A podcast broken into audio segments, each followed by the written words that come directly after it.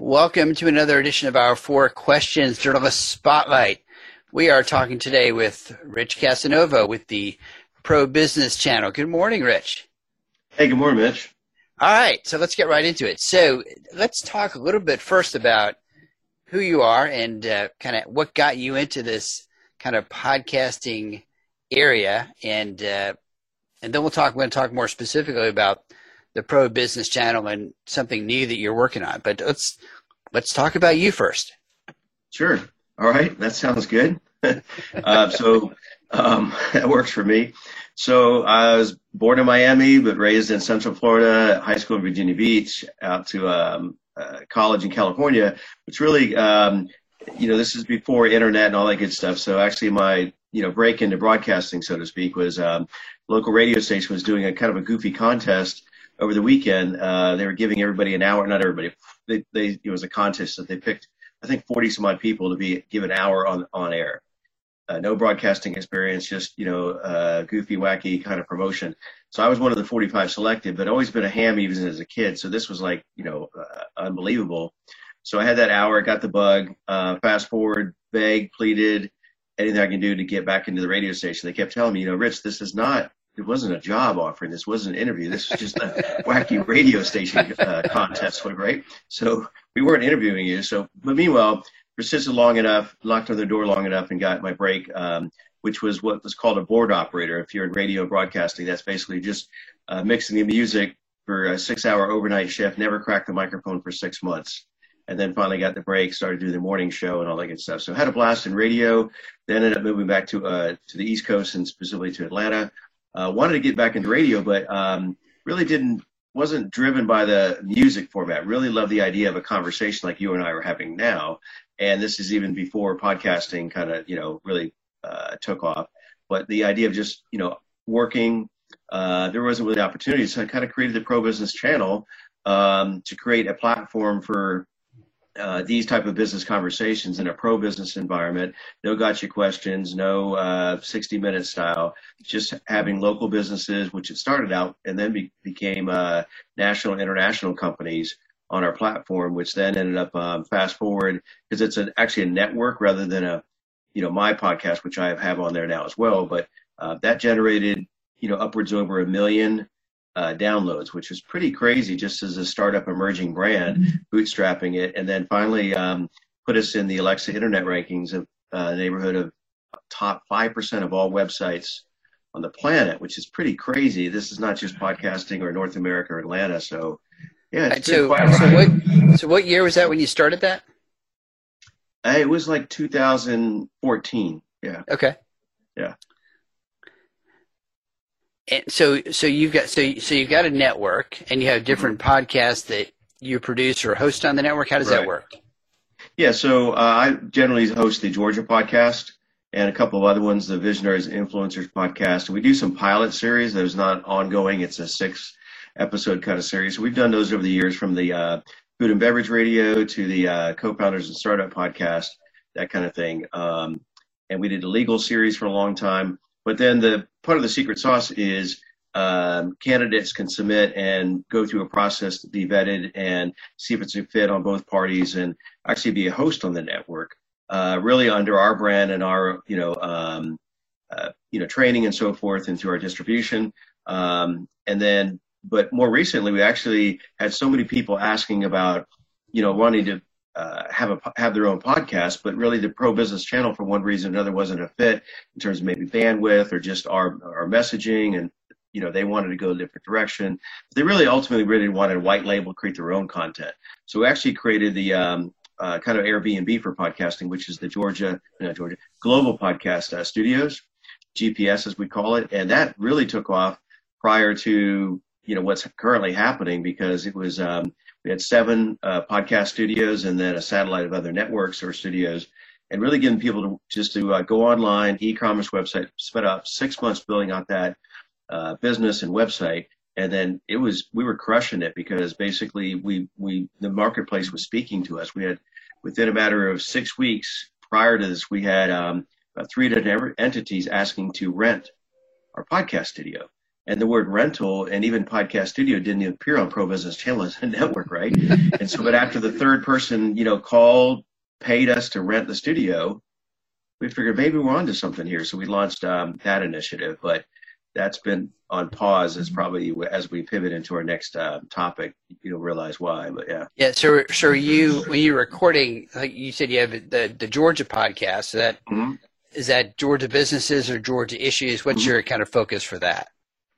Yeah, it's it's anything in Georgia and beyond. So I mean, there's companies that um, are not say based here, but they have a footprint here or have an event here. I mean, we've actually we've um, interviewed Facebook corporate from Menlo Park three times now, and then they had an event here uh, twice. There in Atlanta. I think the um, they did the Facebook Blueprint, and then another initiative. Each time, then we were called um, to come on site and report on site. And I think what part of our you know secret sauce is that people know um, from the history that we're not there to kind of get that soundbite and to uh, do a an hour recording and then turn it into five minutes of um, you know, attention grabbing headlines that disparages that brand.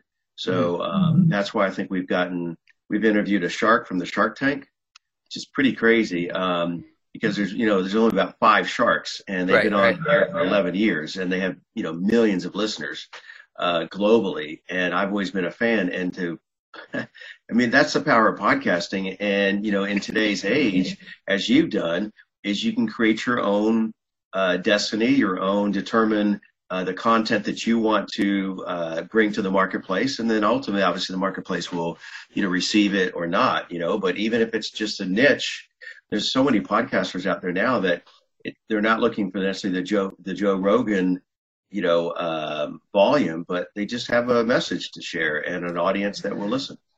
Right. So one of the interesting things that you mentioned to me a couple of weeks ago was a, kind of a new a new project or a new a new service. It's a kind of a, a podcasting directory. So talk to me about what. Make sure t- tell me that I got the name right. Tell me what it's called, oh, yeah. and uh, and then Absolutely. talk to me about what that is.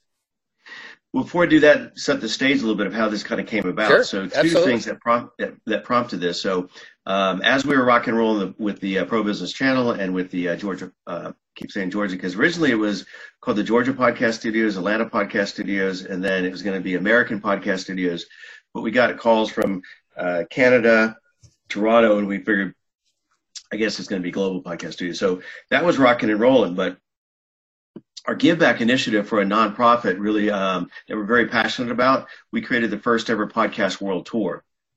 So we traveled throughout the U.S. We actually had correspondents here traveling to London, Paris, and Bangkok, um, sharing the um, uh, a nonprofit that we've adopted, actually based here in Atlanta, that um, helps kids that are born completely deaf that would have otherwise lived in a, in a silent world the rest of their life through the efforts that they do cochlear implants as well as about two or three years of high level speech therapy. There's only about 800 of those people in the world that can that can teach at that level. They have to put the parent, the kid, and the therapist in the same room uh, for that two years. And at the end of that, that kid now lives in a hearing world the rest of life can hear music can hear podcasting maybe become a future podcaster so that was you know, it still is it's on hiatus because of the current you know pandemic as you can imagine so really bummed about that so um, because we were actually in Orlando at the second largest podcasting event in the world with a booth. We were here in Atlanta for a booth. We've been, like I said, travel around the country, sharing this story and really trying to rally the, you know, the podcasting community behind this cause. Um, and then, unfortunately, like every other business and individual and companies and families have been hit by this worldwide pandemic, obviously that's completely on pause. So uh, we were supposed to be in New York right after that. And so we realized, what are we going to do? Right? It's tough to bring people into a podcast studio. Um, we couldn't really go on tour. And, but we want to kind of keep the mission alive and the, and the passion. So, um, we realized as a podcaster, one of the biggest challenges is um, getting guests, booking guests, finding the right guest, and as a guest, as a speaker, an author, and so forth, uh, them identifying where's the best podcast that I could be spotlighted on, right? And you might be able to find the podcast on Apple or iTunes or Google Podcast or Spotify. But how do you find that person's contact information? Right, and that's that's always the challenge. Is you, you know you get, you get a podcast and their their pages rarely give you any kind of contact, which kind of baffles me as to why they don't right. put that on there. And and you can you know you can surf or stalk around or whatever and and go to their uh, Twitter and then send them a tweet or whatever or, or try, right. try to find them on LinkedIn and but maybe they're not active on LinkedIn. And they're seven days a week on Instagram but you can't you know. So we just and then also ultimately if you find them those those are onesie twosies so you got to go find that podcast do all the research to find them. And then ultimately you find their contact information maybe they're not interested in booking uh, you as a subject matter expert. They weren't looking for you, right? right? So, um, so we we figured um, literally about within days of returning from uh, Podfest because we do the math on the calendar. We were there the first weekend in March, fifth, sixth, seventh, eighth kind of thing, right? We got back within days of getting back. Um, it basically the you know whole world uh, imploded from the pandemic, and so uh, not only not getting on the road, not really much studio time. So, uh, in realizing this pain point that I've realized for quite some time, and we we did some early initiatives of this, but this was now the moment, and um, I, you know. I've learned a lot in this process of uh, launching this new venture. One of the one of the takeaways, I don't know if you've ever heard this statement, but a mentor shared this with me recently. It said, "Don't let what you can do stop you from what stop you from doing what you can't do." Right? Um, or maybe it's reverse. but yeah, don't let um, what you can't do stop you from what you can do, right? So okay. the premise is, um, so we couldn't go on the tour, right? So we couldn't, you know, do our studios GPS as we had been doing, right? So um, so we built literally from the ground up, um, you know, within days of returning, seven days a week. We're still working on it to this day, sometimes till four o'clock in the morning, um, building out the podcasters directory. So basically the match.com or Tinder for uh, podcasters, right? So it's a, um, a service where if you're uh, a guest, an author, a subject matter expert, want to be on a podcast, you create a free profile on there, claim, claim your listing. Same thing for podcasters. And now the system through the uh, algorithms and everything that's created, it basically automatically matches that person that's seeking a guest talking about sports or seeking a guest that's looking to talk about um, you know health issues or business strategies or sales what have you.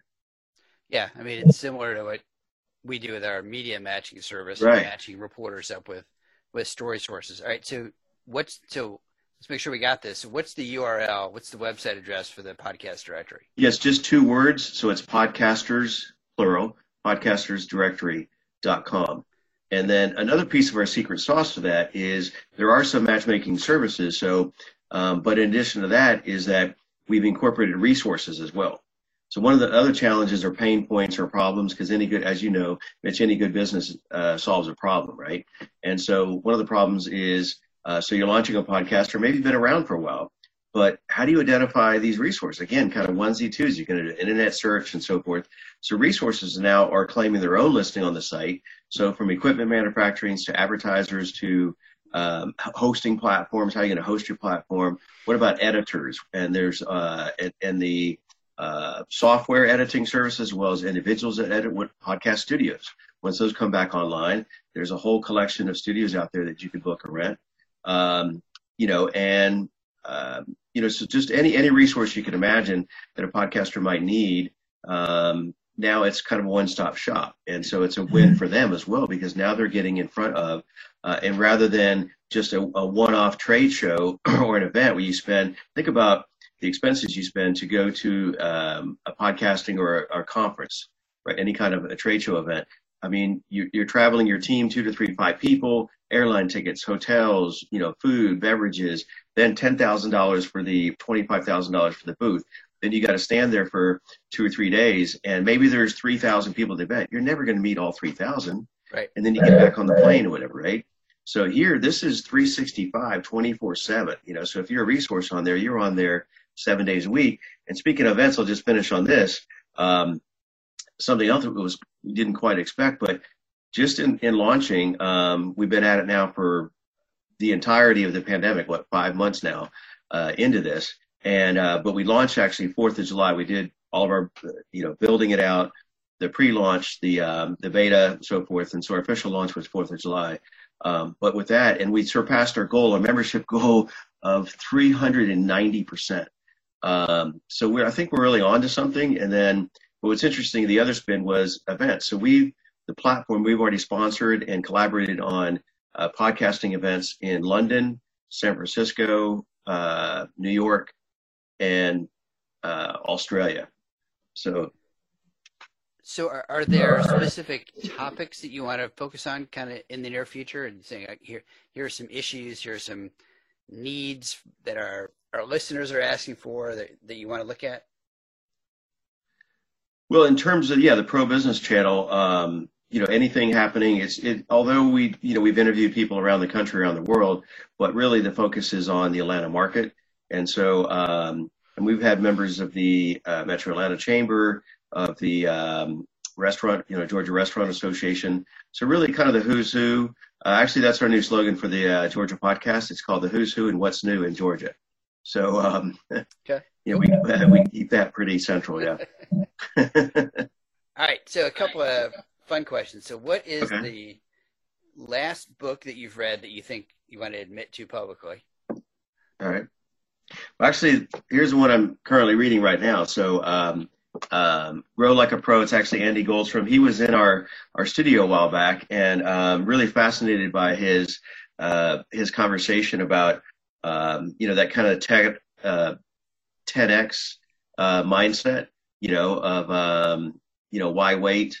Um, so, in another quote by somebody that reminds me of that is uh, heard this other phrase recently says um, success loves speed so just taking action, you know, and like again, um, you know, there's reasons why you can't do things, but um, but this is like you know just you know basically make it happen. I mean, but it's you know a little bit more in depth than that. Yeah.